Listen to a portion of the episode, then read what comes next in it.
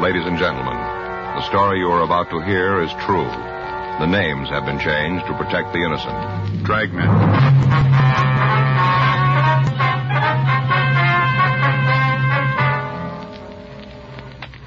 You're a detective sergeant. You're assigned to juvenile detail. Four children in your city have apparently been abandoned by their mother's whereabouts. There's a possibility of foul play. Your job, investigate. It was Friday, February 8th. It was raining in Los Angeles. We were working the night watch out of juvenile detail. My partner's Frank Smith. The boss is Captain Powers. My name's Friday. I was on my way back from juvenile hall, and it was 7.46 p.m. when I got to 1335 Georgia Street. The office. Joe, Yeah, Irene. you talked to Captain Powers? Yeah, the way it looks, Frank's going to be tied up in court for a couple of days. Going kind of hard. Gang war, isn't it? Yeah, seems like everybody in town's climbed on this one. Really making a big thing out of it. Uh huh. Well, the skipper said I was supposed to give you a hand on anything that might come up. Then you just made it. Hmm? Woman in the next office. You better talk to her. What's it about? I'll be better if you got it straight from her. Was she a crank? I don't think so. See what you can figure. All right. Mrs. Eggers? Yes, Miss Gardner, you ready to do something about this? Yes, ma'am. I'd like you to meet Sergeant Friday. Joe, this is Mrs. Eggers. Uh, How do you do? Miss Eggers? If you'd give him the story the way you told it to me. You bet I will. Sit down, young man. I'll tell you all about it. All right. Get your book out. I beg your pardon? Your book. You're going to take some notations, aren't you? Well, if you'll just tell us what this is all about. Yeah. Well, I don't want you to get the idea that I'm the nosy type. I'm not. It's just that I take an interest in the things that go on around me. Civil minded's the way they put it in the papers. Uh-huh. Of course, there are people who say that I pay too much mind to their business, but it isn't true, not a bit of it. If you'd tell the sergeant what happened. Oh, yeah. Well, these people moved into the house about six months ago, the five of them. Yes, ma'am. Stevie, Pamela, Carol, Martin, and the mother, Rowena. Four kids and the mother. All right. Would you like to go on? Well, now, right off, I could spot this woman. Seen a lot of them. How do you mean that, Miss Eggers? You can make it crystal if it's any easier. Yes, ma'am. What did you mean? That you've seen a lot of them? Alkies, you know. Drunks. Mm-hmm. Well, she's one. I could spot it right off. Her and those four beautiful children. Yeah. Well, first few months they lived there, I'd maybe see her a couple times a week, you know, going in the house or coming out, just a couple times a week. I see. Last week, ten days, I hadn't seen her at all. Not even a little sight. Mm-hmm. So right off, I figured that something was wrong. That's the way it looks to me. All right. Thank you, Miss Eggers. We'll check on the house right away. Well, that's what I wanted this policewoman to do. I told her I'd go right along with you. Well, that won't be necessary. Now, listen, young man, if there's anything wrong with them kids, I want to know about it. I'll do my part. The whole neighborhood's talking. Is that right? Sure. Little Stevie's been to all the houses looking for something to do, asking for work. It just seems to me that there's something wrong about the whole caboodle of them. Not seeing the mother and the way the boy don't eat the lunch plate, not seeing the other kids. There's something that don't fit over there. All right, ma'am. We'll look right into it. You just do that. You'll see what I say is true. Thank you, Mrs. Eggers. Don't go thanking me. Just trying to be civil-minded, that's all. Mm-hmm. Just seems that there isn't anybody who cares about those kids. Well, that's not true, Miss Eggers. What? We do. Eight fourteen p.m. Policewoman Irene Gardner and I left the office and drove over to the address the Eggers woman had given us. The house was a small one-story clapboard building located on the rear of the lot. The front yard was overgrown with weeds and there were neighborhood advertising papers lying around. When we arrived, there was a faint light on in one of the front rooms. Irene and I went up to the front door and we knocked. We got no answer. I tried the door, but we found it locked. There was no sound from inside the place. The shades were drawn over the windows so that it was impossible for us to see into the house. We walked around to the rear and tried the back door.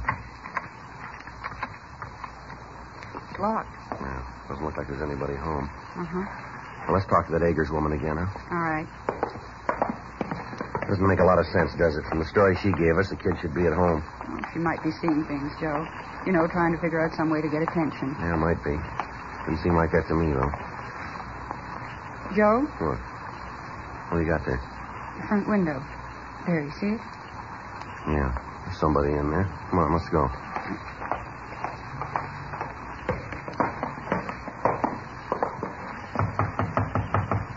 Oh, Try it again. Yeah. Not answering. Come on, open up in there. We know you're in there. Come on. Open the door. Police officers, let us in. There's nothing wrong. Go away. No, we can't do that. Now, come on, open up. Who you going to arrest? Nobody, we just want to talk to you. You sure that's all? That's right. Okay. Just a minute. What do you want? You Pamela Telford? I haven't done anything wrong. Well, we didn't say you did. Then what are you doing around here? What are you looking for? Your mother in? What? Is your mother home? Well, yeah, she's here. Well, we'd like to see her if it's all right. You can't. You can't see her. We're afraid we're going to have to. She's lying down, asleep. That's why you can't talk to her. Well, what's the matter, little girl? Nothing.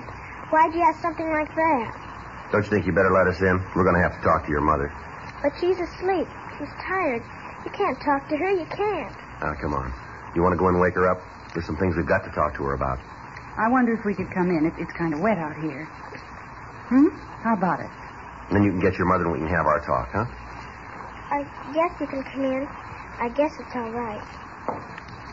Come on in, Joe. Yeah.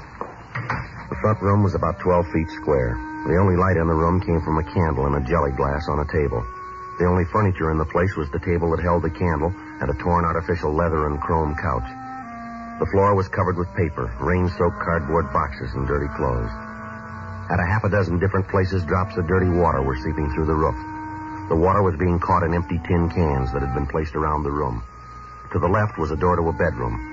In it, in a wooden crib, were two children. From the descriptions we'd gotten from the Agers woman, we recognized them as Martin Telford, age four, and his sister Carol, age two. As soon as the children saw Irene and me, they hid their heads under the dirty blanket that covered the crib. There was nothing else in the room except a dirty mattress lying on the floor in one corner. From the appearance of the bedding, it hadn't been laundered or changed in at least three weeks. On the other side of the house, a small kitchen was piled high with dirty dishes, pieces of rotting food, and empty tin cans. The plumbing in the house had apparently been out of order for several weeks. While Irene and I looked over the house, the girl who'd met us at the door, Pamela Telford, followed us. When we got back to the front room, she started to cry. All right, you want to tell us where she is? Come on, Pamela. It's not as bad as all that, is it? Here, here's a handkerchief. There you are. Now, where's your mother? She's out looking for a job. Well, it's kind of late for that, isn't it? I don't know. That's what she's doing, though. Out looking for a job. Well, now, why'd you tell us that she was here tonight? Because I didn't know what you wanted. I thought you were trying to arrest her. Well, why'd you think that? Because that's what she said. Your mother said that? Yes. She told us that policemen arrested people. She told us about it. How you did it once to her. Your mother's been arrested? Yes. Do you know why? Because she was. Well, what for, do you know? She got sick. She got sick and they put her in jail. Mm-hmm. That's why I told you she was asleep. I thought that you'd go away and leave us alone.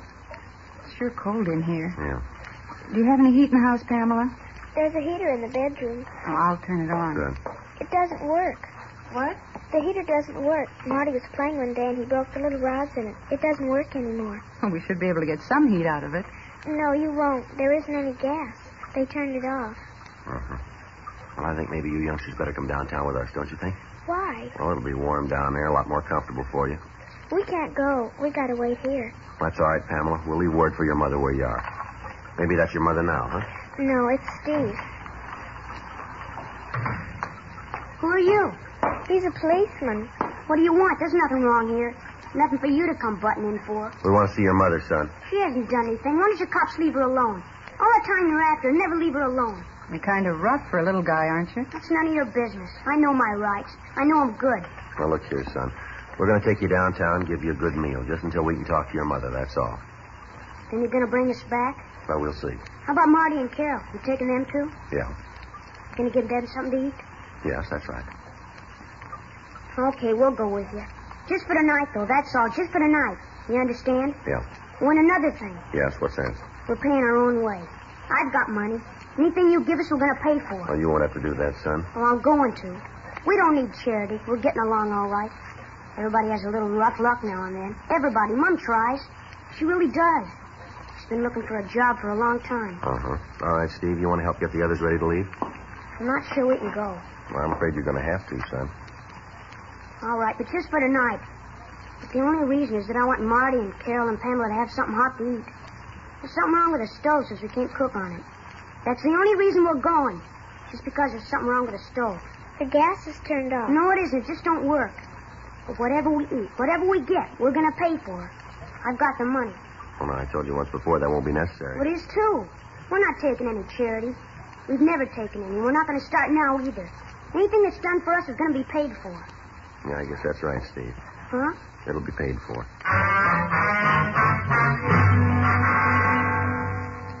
Eight fifty-six p.m. Men from the crime lab arrived and photographed the entire house. The pictures were held for evidence. A search of the house showed that there was no food for the children. In a cardboard box in the bedroom under a pile of toilet articles, we found a photograph of a man and a woman taken at what appeared to be a beach photographer.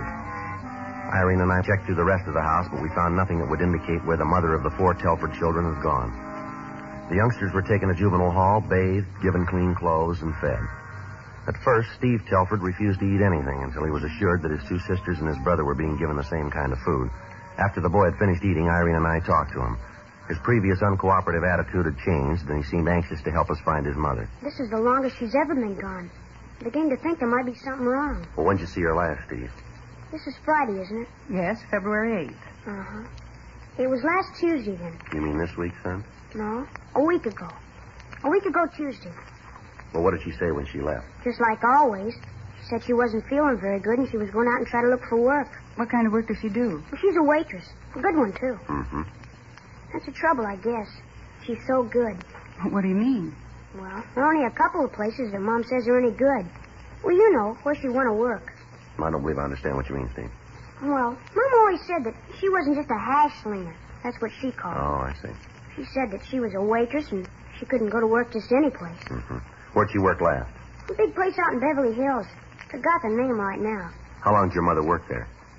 Well, she, she had some trouble, and she had to quit. What do you mean, trouble?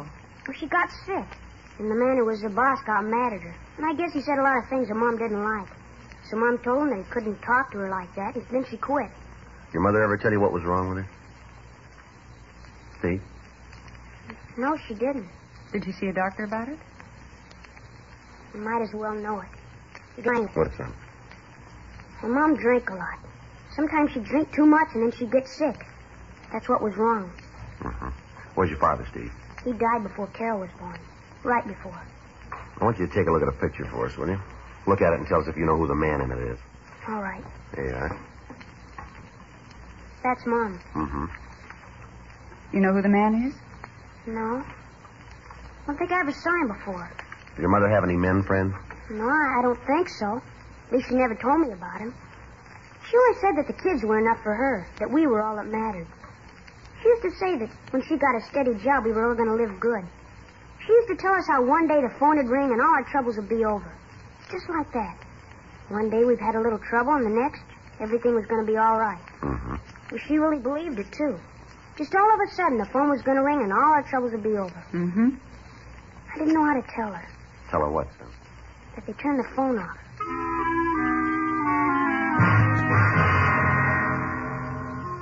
We had the name Rowena Telford checked through R&I. We found that the boy's story was true. The woman had been arrested once on a charge of 4127A LAMC, being drunk in a public place. Irene put in a call to the waitresses union and asked them to check to see if the woman was working any place in town. They came back with the information that the last job she'd held had been six months before, and that she'd been fired for insubordination and for being drunk. We showed the picture of the man and woman that we'd found at the Telford home around the department in the hopes that one of the officers might recognize the place where it was taken. None of them did. The next morning, we had several copies made, and we began a search of the bars along Fifth Street. We asked each bartender if he'd ever seen the man or the woman. In the first four places we checked, we got yes answers to the query about the woman, but none of the people we talked to could tell us anything about the man in the picture. Two more days passed without results. In the meantime, a warrant had been issued ordering the arrest of Rowena Telford, charging her with child neglect. A local and an APB were gotten out on her. On the third day after we'd started our search for the missing woman, we talked with a bartender who was able to give us the name of the man in the picture. He described the man as a fry cook in one of the smaller restaurants down on Fifth Street. We checked the restaurant, but we found that he'd been fired on Monday, the 28th of January. A check of his home address gave us no indication as to where he might be. Irene and I went back to the office and checked the name through R&I. Joe? Yeah. You come up with anything? Check the name. He's registered as an ex-convict. Uh-huh. Where'd he fall? Back in Pennsylvania, did time for ADW. Well, we better talk to him, huh? Right now he looks awful good. Why do you say that? What he was arrested for. Yeah. He tried to beat a woman to death.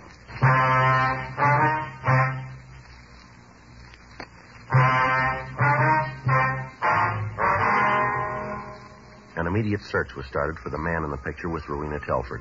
From friends of his, we found that we might be able to locate him at a hamburger stand down at Santa Monica. Tuesday, February 12th, policewoman Irene Gardner and I drove down to the beach. Should be it up there, huh? Yeah. Go ahead. Thanks. It's warm in here. Yeah.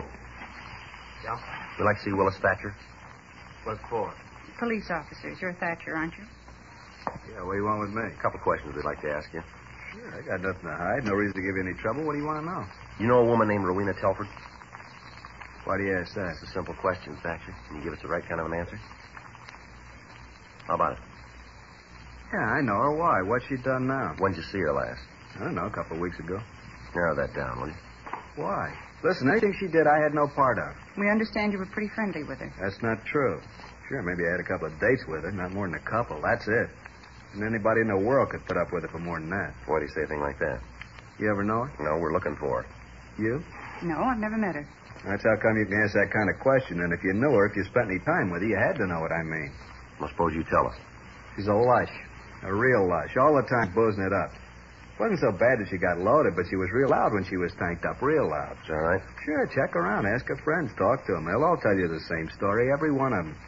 First off, she'd have a couple of drinks. Next thing you know, any fellow with her'd be trying to get out of a place without getting his head knocked off. She was always starting trouble. Sit down, order a drink. The next thing you know, some guy was asking you outside. Well, I ain't built to go outside too often. I get hurt bad when I fight. Mm-hmm. Does she have any other boyfriends? You don't listen very good, do What's you? that? I told you, isn't anybody around here it had much to do with. As far as I know, there wasn't nobody who went with her. How'd she seem the last time you saw her? All right, she had a little hangover. She always had one of those. Oh, Seem depressed about anything? Not that she talked about. Mm-hmm. Did you say anything up in town? Not to me. Listen, how about giving me a break and telling me what this is all about? What do you have to report? These fights you told us about. Do you ever have any arguments with Ms. Telford? I don't think that's any of your business. We're writing it down that it is. Now, how about an answer? Well, we had a couple of beefs. I told you, you couldn't go around with her and not have a little trouble. Did you ever hit her? We're back to that, huh? What do you mean? You know the record, the time I did. You figure maybe I did something to Rowena, isn't that it? You think I hurt her? We're asking you. Well, you're way off the road. I ain't gonna try to con you. Sure, maybe I had a lot of reasons to want it better. I used to think a lot of Rowena. Awful lot. But that's all. All I want to do is leave you alone. Stay away from me. I didn't ever hit her. I didn't hurt her, no matter what you think. All right. Believe it. I guess it sounds funny. I ain't trying to fool anybody. I'm ready to admit it. I'm a bum. She didn't have to keep telling me, not all the time. I knew it. Yeah. Nobody likes to be called a bum, Mm-hmm. even if you know it's true. 1.47 p.m. We drove the suspect over to his rooming house and we checked the premises. We found nothing that would definitely tie him in with the disappearance of the Telford woman. After leaving his room, we took him downtown where he was held for further investigation on a charge of suspicion of murder. We checked communications, but there had been word of missing woman. Her name and description had been checked through the files and missing persons bureau without results. 3.40 p.m. Frank came by the office and said that the trial he was attending was dragging on and it would be a couple more days before he'd be back on duty with me. A petition was filed on behalf of the children charging violation of Section 273A PC, unfit home, asking that he make war to the Police woman Irene Gardner put in a call to the next door neighbor of the Telford woman, but we'd found that there'd been no trace of the missing woman since we'd removed the children. 5.12 p.m. We finished up the log for the day and we were leaving the office. I got it. Juvenile Friday. Yeah, that's right. Yeah, what's that? Yeah. Mm-hmm. Yes, sir. We'll be right there. Right. Thank you. What do you got? Bar over on East Sixth. Yeah? Rowena Telford just walked in.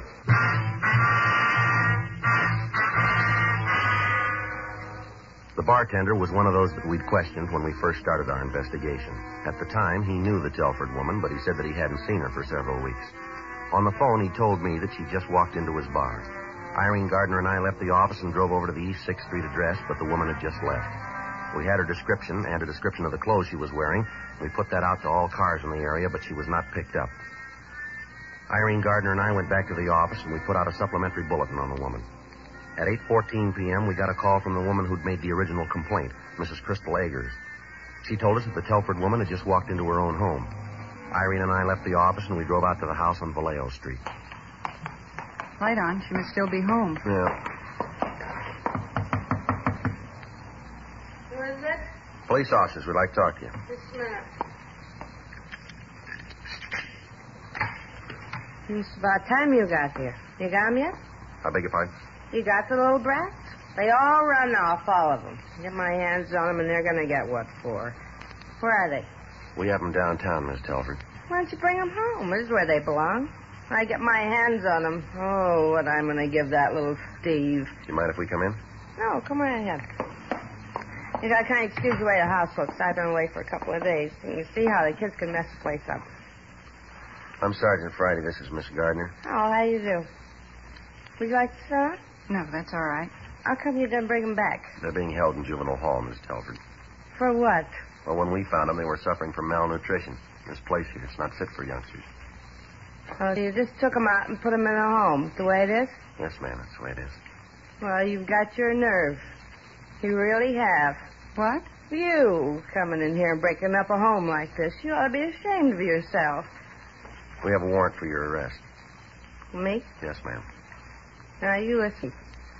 You've got no right to come in here and break up my. I know all about you cops. All about you pussyfooting around trying to make everybody think you're so good.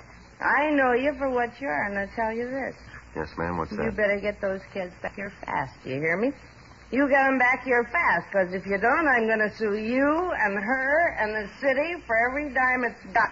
I'll take this to any court in the country I have to, but I'm going to get my kids back. You ain't half as good as you think you are. You want it plain, real plain, so you can understand it. You stink, that's what. All of you stink. All right, ma'am, I think that's enough of that. Where have you been for the last two weeks? terrible thing ever happened to me. To anybody. He told me he loved me and said we was going to get married. I thought that's what I said. We was going to get married. I gave Stevie a couple of dollars and told him to take care of things. And then we left and drove all the way to San Diego without stopping. And then we had some lunch on the way to get married. We had a couple of drinks just to make the food taste better, that's all. And then all of a sudden, I got sick again. And he walked out on me. Left me right there in the bar all by myself. And all the promises he made to me, all the things we was going to have. And all of it, just a lot of lies. As soon as I get a little sick, he just had a couple of drinks. He walked out on me. Left me right there all by myself, you know. Mm-hmm. All by myself. I didn't have no money. No way to get back. What was I going to do? I believed him. I really thought he was going to marry me. I believed all he said, how things were going to be better. I believed it all. The dirtiest trick I ever heard of, walking out on a girl like that. A dirty trick. I got one to beat it. Hmm? The one you pulled on your children.